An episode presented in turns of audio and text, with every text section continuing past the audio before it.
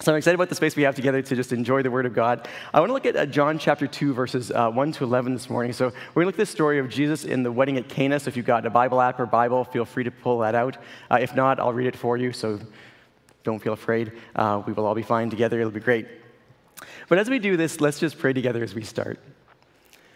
Father, we thank you for your grace. We thank you for your goodness. We thank you for your invitation to pursue you for more. We thank you, Lord, that you know each of us perfectly and intimately. You know, the spaces where we are wrestling and struggling, the hurts that we carry into this morning for ourselves and for those around us. And so we ask Jesus that by your grace and for your glory, that you would meet us in those spaces this morning. You give us the capacity to open ourselves up before you, to delight in your goodness and to receive more of your presence. We thank you for being with us today. We just want to offer this time to you. Pray you would use it in whatever way you determine and desire.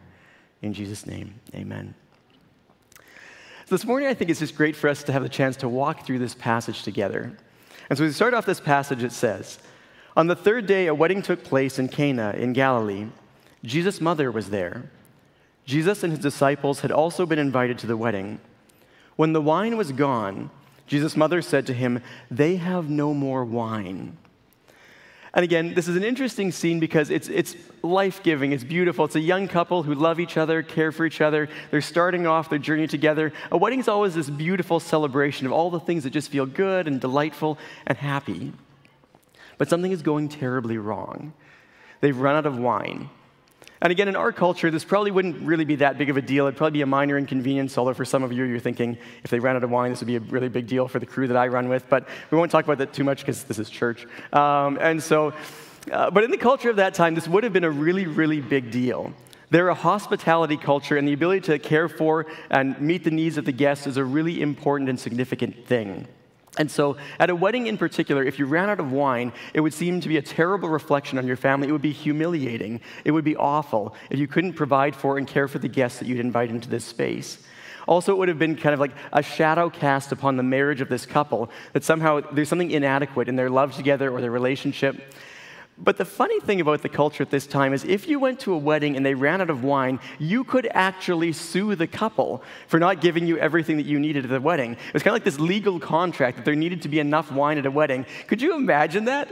Could you imagine going to a wedding and they run out of a beverage and you're like, that is it. I'm suing and walking out of the room? It would be crazy.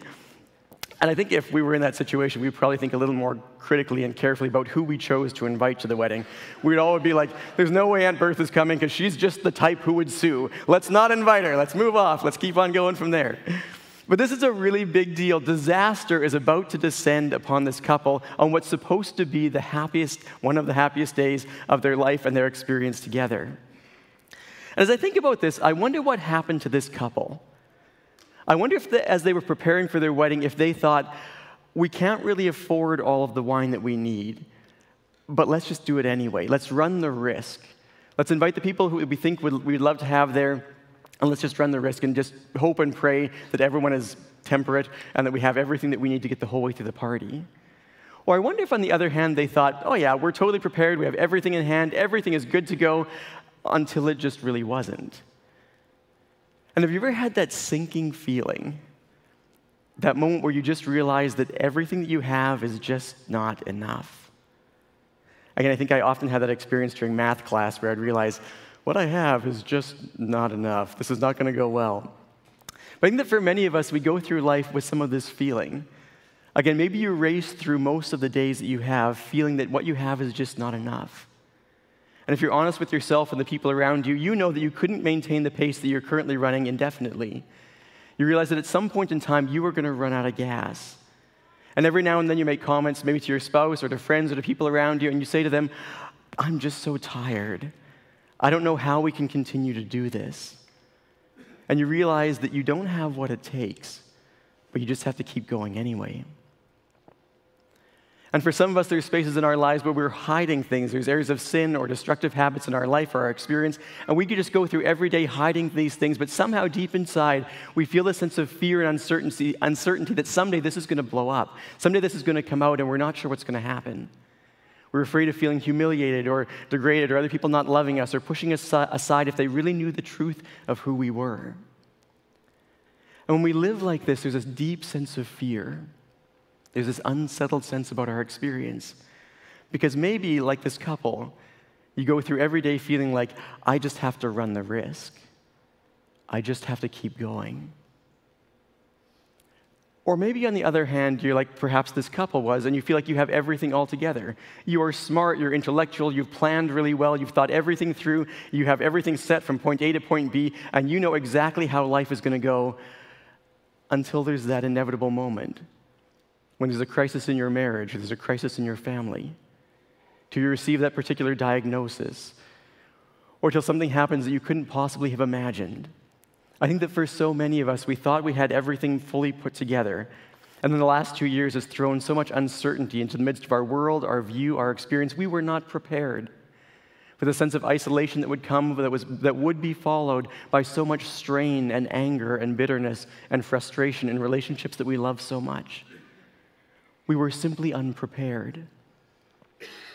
And the truth of the matter is that in my life and in your life, at some particular point in time, every single one of us will come to the place where we realize that what we have is just not enough. And when we hit that point, this is deeply terrifying for us because we've built a life around a particular belief that we can make things happen. Maybe we have relied on our good looks or on our money or on our ability to talk our way out of any situation. Maybe we have relied on the fact that everything just seems to go our way or we can really make people like us. Whatever it may be that we have relied on at some particular point in time, that thing runs out. And when we find that what is within us is not enough, what do we choose to do with that? Again, for some of us, when this happens, we give into a profound sense of fear, a crippling fear that we don't know how to move forward with. For others of us, we choose to self medicate through some particular substance or what we watch online or shopping or eating or whatever it might possibly be because we need to find some particular way to make us feel whole. But I love what Mary did in this passage. Mary looked at this couple and it was supposed to be the happiest day of their life. And when disaster was about to descend on them, she just went straight to Jesus and she said, Jesus, there is no more wine. Jesus, this is about to become a disaster. And Jesus' response to her is fascinating. Woman, why do you involve me? Jesus replied. My hour has not yet come. His mother said to the servants, Do whatever he tells you. Nearby stood six stone water jars, the kind used by the Jews for ceremonial washing, each holding from 20 to 30 gallons. And Jesus said to the servants, Fill the jars with water. And so they filled them all the way up to the brim. Again, in the space of uncertainty, when they realize that what they have is just not enough, Mary goes straight to Jesus and she says, Jesus, this is a problem. And Jesus' response is interesting. Jesus pretends like this has nothing to do with him. But Mary knows the heart of Jesus really well. She knows the depth of his love, the fullness of his compassion. She knows that he will not let this couple go through this experience in the way that it looks like it's going to play out. And you can almost hear the giddiness in Mary's voice. I can see her going with a twinkle in her eye and maybe a slight skip in her step. She goes straight to the servants and she says to them, Do whatever he tells you to do, because she knows this is going to be amazing. And then she just sits back and watches it all play out because she's so fully confident in Jesus, his love, his character, and what she knows he's about to do. When I read this passage, I wonder do we approach Jesus with the same level of confidence? In the spaces in my life and the spaces in your life where we come up against it when we realize that what we have is just not enough is our immediate response to go directly to Jesus with a kind of certainty because we know Jesus' heart, because we know the depth of his love for us, the fullness of his compassion, because we know that he sees us and knows us and is fully present with us. Or maybe for many of us, we've been through some hard spaces. There's been some significant moments of disappointment. And maybe we're not really sure that we trust Jesus. We're not really sure that he would fully come through for us. And so when we come to Jesus and talk to him about these things, there's not a whole lot of confidence because we're not really sure of his character. And so Jesus immediately steps into action.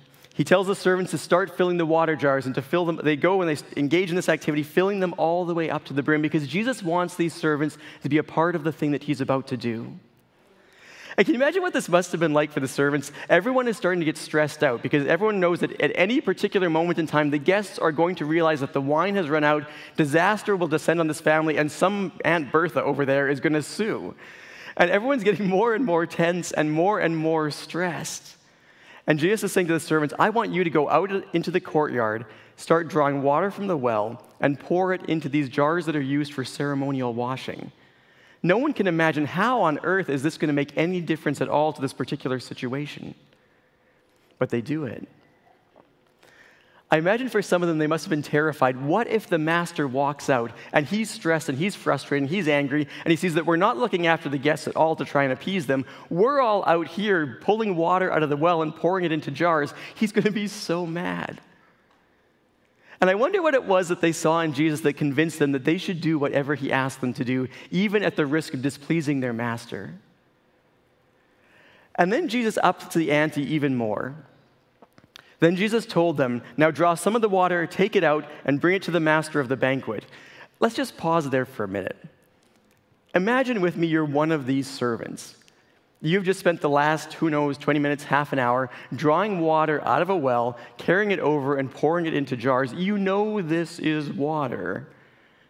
And Jesus says to you, I want you to take this and go to the master of the banquet, who right now is very stressed out and is expecting wine or something to happen, and you're about to bring him a cup of water that you know is water because you're the one who pulled it out of the well.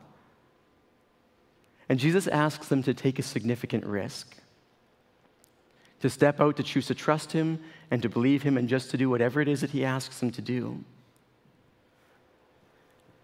And I think Jesus does this in our lives over and over and over again. There's so many spaces where He calls us to do something that doesn't look like it's going to be enough. We think about the problems that we talked about a little bit earlier, maybe that frantic level of our schedule where we, we run and run and run and run and run, and we feel like we are so empty because life is so overwhelmingly full. And we feel the sense of guilt deep inside every time that someone mentions a devotional life because we realize we're putting Jesus off all of the time.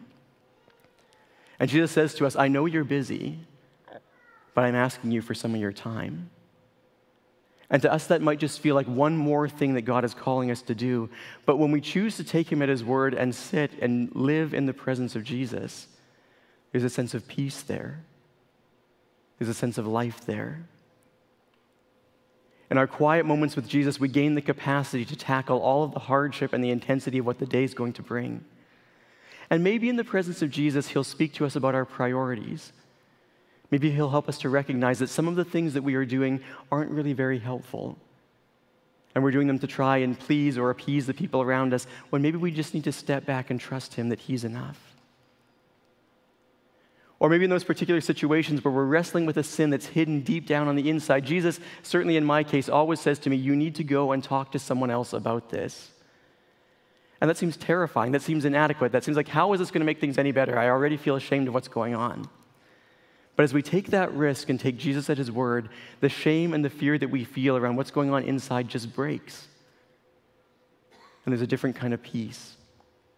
There's a different kind of confidence. We now have someone else who can pray for us and walk with us towards the journey of healing and freedom for the things that Jesus wants to do in our souls.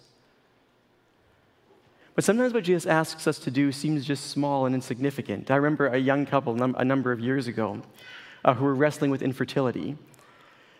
And they didn't really know what to do. They've been navigating a whole bunch of different things along that journey, but they just said, Well, the scripture says that we should go and ask the elders to pray for us. And they're like, It doesn't seem like it's enough, but let's give it a try.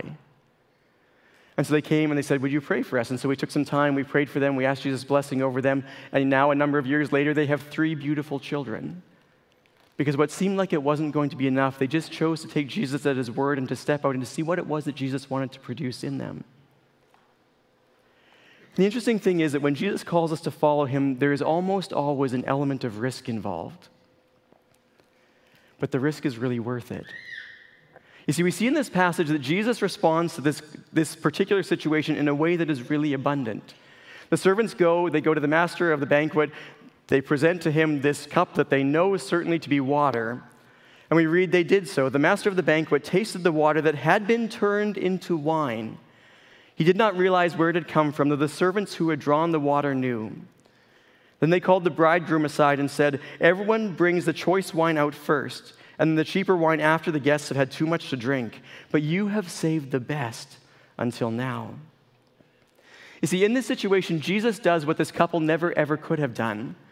Jesus protects them, He provides them, He gives them everything that they need to experience this wedding in a way that they will flourish and in a space where they will thrive. And it's interesting to think about because they have filled these huge uh, jars with water all the way up to the top, and every single one of them has 20 to 30 gallons worth of wine. This is a lot of wine. Again, this certainly could have enabled this party to go on for the fullness of however long this party went on for, but scholars will also tell us that would have had a significant amount of wine left over. They will tell us that there would have been enough wine left over for 448 days' worth of wages. And again, this is in a time and a space where almost everyone lived day to day. You would work today so that you would have enough food so that you could, eh, would be able to eat tomorrow. And Jesus blesses this couple with not only the fullness of their wedding celebration, but with an economic reality that they could live for over a year just for free, just selling the rest of the wine that was left over. And again, we love it when Jesus does this. This is a part of what Jesus so often does in our lives as we come to Jesus and say, Jesus, I don't have what it takes. The situation for me is significantly beyond my control. And as we come to Him and offer it to Him and follow through on the things He's inviting us into, there's so many beautiful moments like this where the presence of God breaks in in beauty and glory and in power, where he, we see Him stretch out His hand to heal, where we see spaces where things that we have struggled with for a very long time simply come to an end where He brings peace and sanity to our souls, or maybe to our schedules, or to our relationships. And we love it when Jesus moves in this way. And there's also times when we come into the presence of Jesus and we say to Him, Lord, I just do not have enough. And He invites us into a journey with Him. And our circumstances stay exactly the same. But Jesus breathes into us a sense of peace or an element of His strength or an ongoing sense of His presence to empower us to walk through whatever the painful season may possibly look like. But whether Jesus comes in glory and miraculous power, or whether he comes just in capacity and strength to walk through the season, either way we get more of Jesus. And that's really the ultimate point of the story.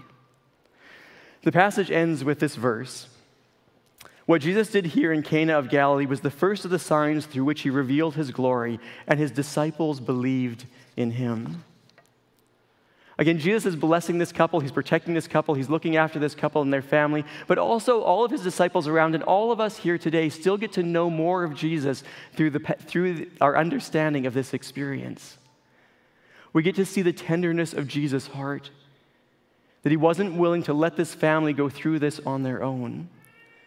We see the strength of his power to molecularly change water into wine. We see the gift that he invites us in to follow him, to play an active role in the things that he is doing redemptively in the world around us because he loves to do ministry with us. And the truth of the matter is that in my life and in your life, every single one of us will come to a point where, we realize that what we have is just not enough.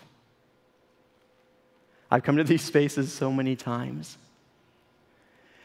And whether the experiences are things of our own choosing or the circumstances that life simply throws our way, whether we realize that they're coming because we can feel the sense that we, what we have is not enough for a long time, or whether we think we've got life all figured out and then suddenly something comes crashing upon us.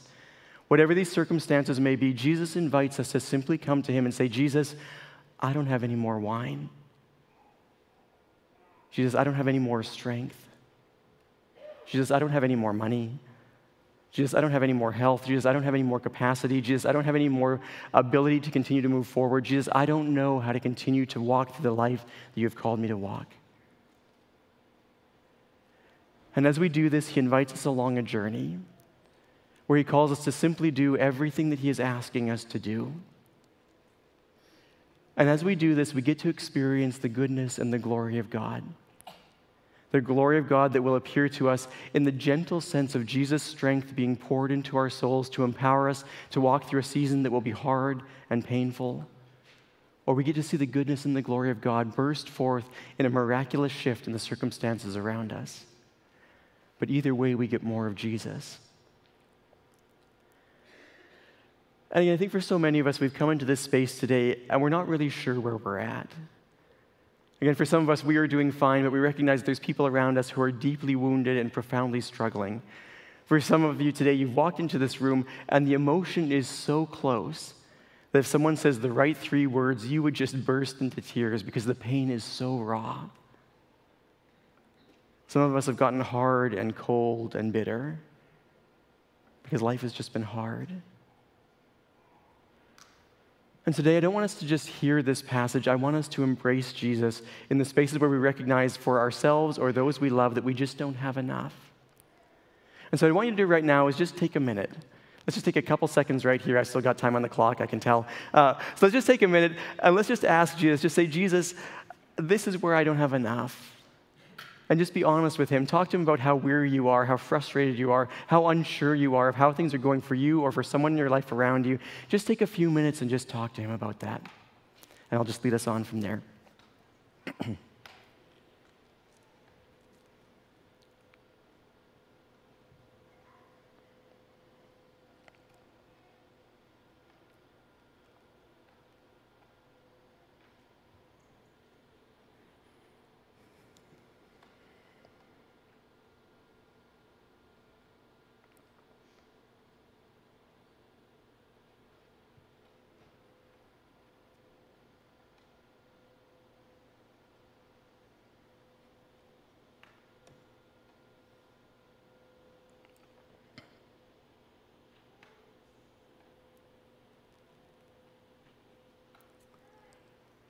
I know this is hard for some of us, but with whatever you've got inside, I want you to go to Jesus with as much anticipation as you possibly can and say, Jesus, would you come and would you work in this particular situation?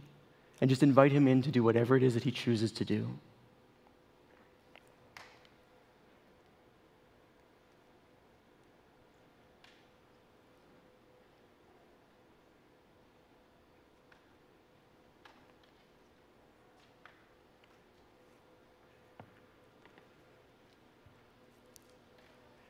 And then just ask Him, Lord, is there a part that you're asking me to play? What does it mean for you to do everything that He's asking you to do along this journey?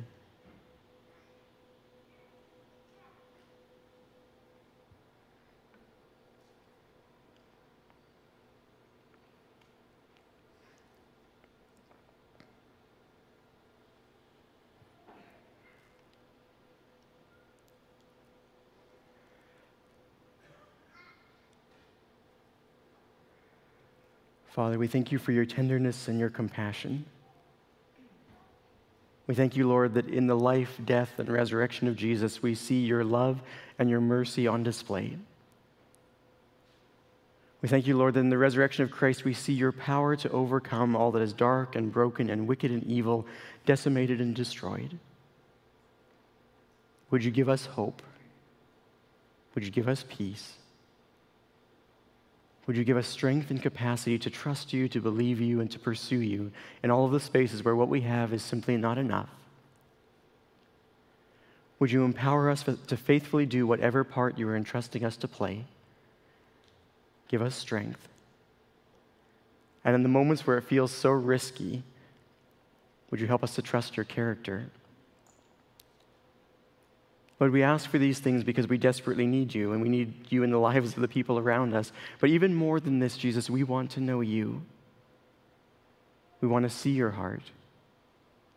We want to see your hands move in our life and in our experience. We want to delight in the goodness of who you are. And so, Lord, would you come and would you do what you and you alone can do?